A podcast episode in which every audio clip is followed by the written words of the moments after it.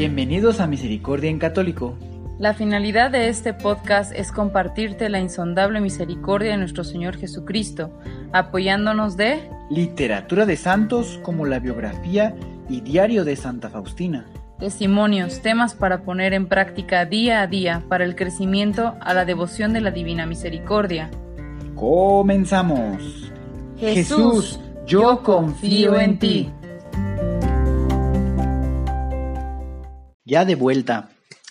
Si es la primera vez que escuchas nuestro podcast, te invitamos a que escuches el numeral 0,1,1, que habla sobre las temáticas que se desarrollan en este podcast y el lenguaje que hemos propuesto para identificar cada una de ellas, y así sea más fácil para ti escuchar las que más te agraden.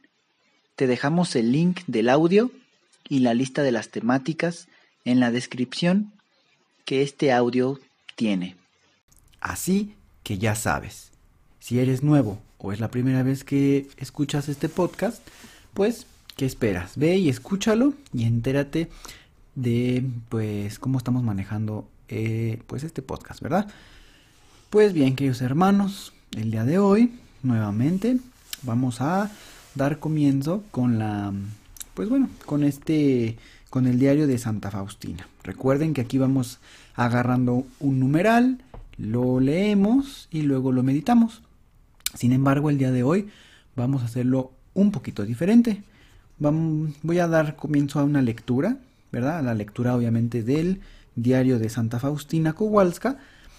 Vamos a estar pasando más de un numeral, pero va a ser una lectura fluida, podríamos decirlo de alguna manera.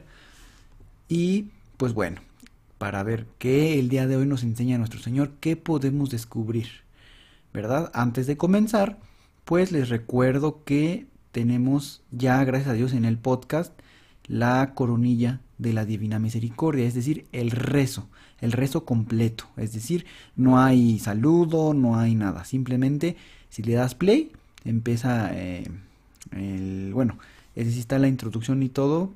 No recuerdo bien cómo quedó grabado, pero en realidad es como la pura coronilla, ¿verdad? Dura alrededor de 9 minutos para que la puedas, si no te la sabes, pues la puedas rezar y demás. Y pues te voy a decir qué número es para que la encuentres muy rápido. Está en el nombre del episodio, es 6,5,1. Rezo completo de la coronilla de la Divina Misericordia. Así está titulado el episodio. Entonces ya sabes, 6,5,1. Puedes buscar y lo puedes pues estar escuchando, ¿verdad? Mientras rezas la coronilla. Y bueno, entonces pues vamos a dar comienzo. Vamos a comenzar con el numeral 1154 y a ver a dónde paramos. Ok, vamos a hacerlo pues no tan extenso, pero sí una lectura fluida. Bueno, pues vamos a dar comienzo. En el nombre del Padre, del Hijo y del Espíritu Santo. Amén. Acompáñanos, Espíritu Santo, abre nuestros oídos, nuestro corazón, que podamos pues estar meditando este diario y que estemos abiertos a tus enseñanzas. A través de estos escritos que le ordenaste a Santa Faustina que los dejara, porque pues ella escribía para todos nosotros, para que tuviéramos estas herramientas. Muchas gracias, Padre Santísimo. Amén. Numeral 1154. Hoy vi el convento de esta nueva congregación, una casa amplia y espaciosa. Visité cada cuarto uno tras otro. Vi que la Divina Providencia había provisto cada lugar de todo lo que era necesario. Las personas que vivían en este convento por el momento llevaban trajes seglares, pero reinaba el espíritu religioso en toda plenitud, y yo organizaba todo según lo deseaba el Señor. De repente fui amonestada por una de nuestras hermanas. ¿Cómo puede usted, hermana, cumplir tales obras? Contesté. No yo, sino el Señor a través de mí, y tengo el permiso para todo. Durante la Santa Misa me vino la luz y una profunda comprensión de toda esta obra, y en mi alma no quedó ni una sombra de duda. El Señor me ha hecho conocer su voluntad como en tres aspectos, pero constituían una sola cosa. La primera es aquella en la cual las almas apartadas del mundo arderán como víctimas ante el trono de Dios y pedirán misericordia para el mundo entero. Implorarán bendiciones para los sacerdotes y a través de la oración prepararán al mundo para la venida final de Jesús. La segunda es la oración unida con las obras de misericordia. De modo especial, protegerán del mal a las almas de los niños. La oración y la obra de misericordia encierran en sí todo lo que aquellas almas deben hacer. En su grupo pueden ser admitidas incluso las más pobres y se empeñarán en despertar el amor y la misericordia de Jesús en este mundo lleno de egoísmo. La tercera es la oración y la actitud caritativa no ligada por ningún voto, pero por practicarlas participarán de todos los méritos y privilegios de la comunidad. A este grupo puede pertenecer todas las personas que viven en el mundo. El miembro de este grupo debe cumplir una obra de misericordia al día, por lo menos, pero pueden ser más, porque cada uno puede cumplirlas fácilmente, incluso el más pobre, ya que es triple el modo de hacer una obra de misericordia. La palabra misericordiosa, perdonando y consolando. Segundo, cuando no es posible con la palabra, entonces rezando, y esto también es una obra de misericordia. Tercero, las obras de misericordia. Y cuando llegue el último día, seremos juzgados de esto, y según esto recibiremos la sentencia eterna. Los canales de las gracias divinas están abiertos para nosotros. Tratemos de aprovecharlos antes de que venga el día de la justicia de Dios, y será un día terrible.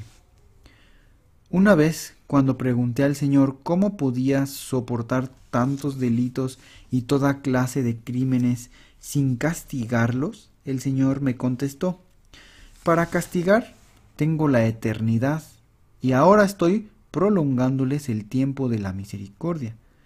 Pero ay de ellos si no reconocen este tiempo de mi visita. Hija mía, secretaria de mi misericordia, no solo te obligo a escribir y proclamar mi misericordia, sino que impetra para ellos la gracia para que también ellos adoren mi misericordia.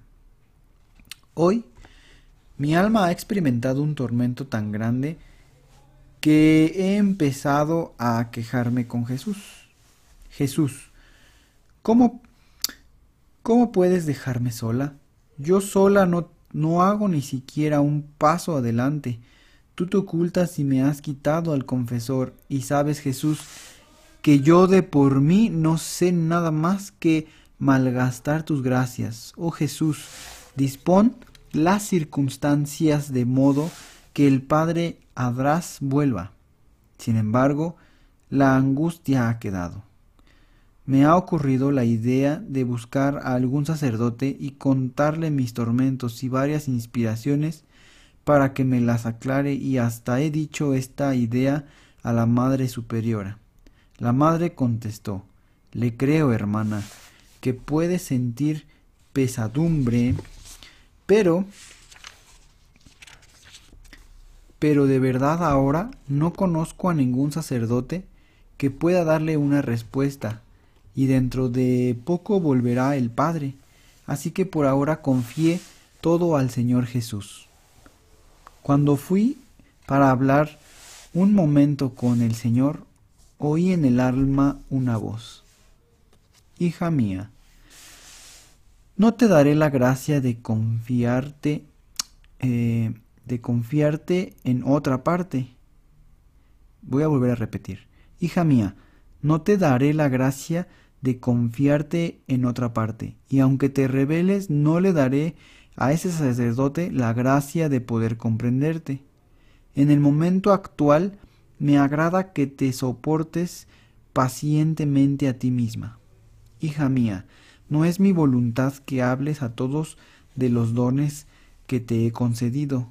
Te he entregado al cuidado del amigo de mi corazón, y bajo su dirección se desarrollará tu alma. Le he dado la luz para conocer mi vida en tu alma. Hija mía, cuando estaba ante Herodes, he obtenido para ti la gracia de saber elevarte por encima del desprecio humano y de seguir fielmente mis pasos. Calla cuando no quieren reconocer tu verdad, ya que así eres más convincente. Has de saber, hija mía, que cuando tiendes a la perfección, llevas a muchas almas a la santidad, y si no procuraras la santidad, por la misma razón muchas almas permanecerían imperfectas.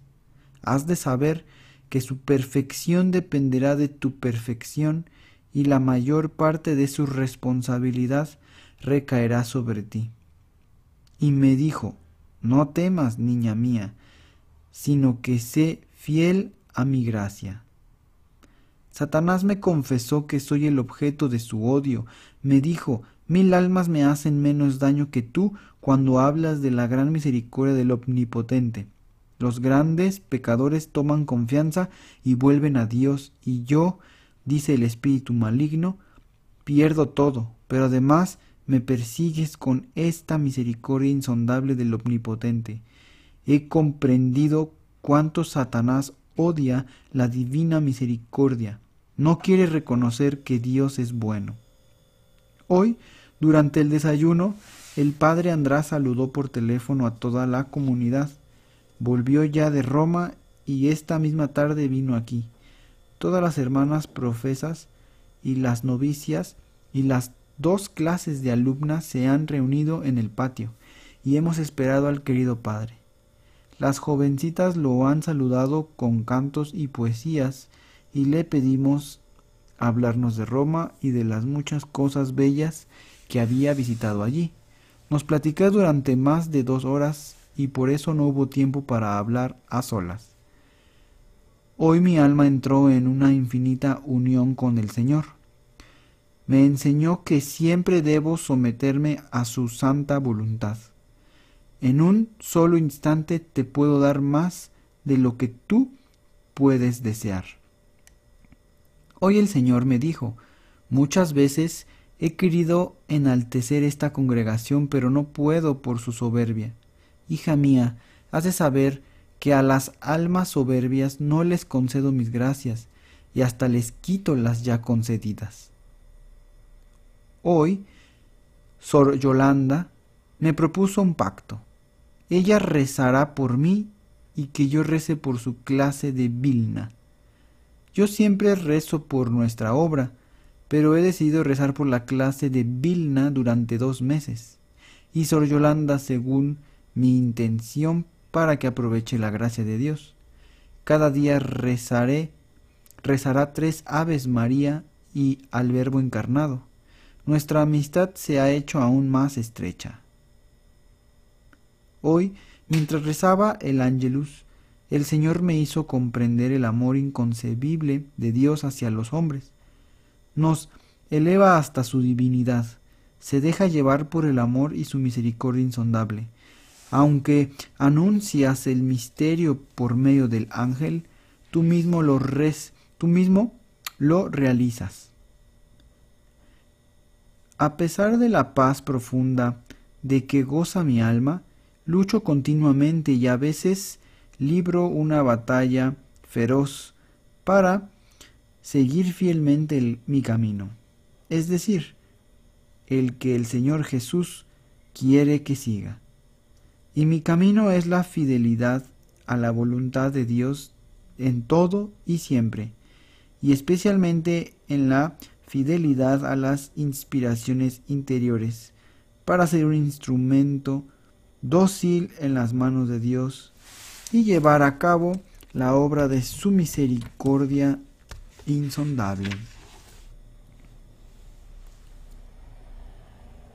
Pues bien, queridos hermanos, hemos llegado hasta el numeral 1173, del que comenzamos en el numeral 1154. Pues entonces estuvimos avanzando, y recuerden que cada numeral a veces no es no se une un numeral con otro numeral, es decir, no hay como una secuencia. Sin embargo, son muy interesantes los textos que Santa Faustina escribe, sobre todo pues con esas revelaciones de nuestro Señor, sobre todo dándonos cuenta que ella tuvo que llevar una grande tarea de pues de ser dócil a la voluntad de Dios, ¿verdad? Y sobre todo con sus pruebas, y como le dice nuestro Señor, ella tenía que echarle ganas y estar en ese camino de perfección, y todo eso para ser un modelo o un ¿cómo llamaremos? ¿Cómo lo podemos entender? Pues una inspiración, podríamos decir, de que las cosas sí se pueden lograr, de que cumplir la voluntad de nuestro Señor solamente requiere obediencia. Y bueno, también ahora leyendo aquí, pues esto último que nuestro Señor dice, ¿verdad? Con respecto a la soberbia, que pues no concede gracias a las almas soberbias.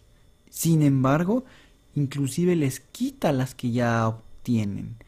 Entonces la importancia o lo grande de no caer en la soberbia, ¿verdad? Hay que ser humilde siempre.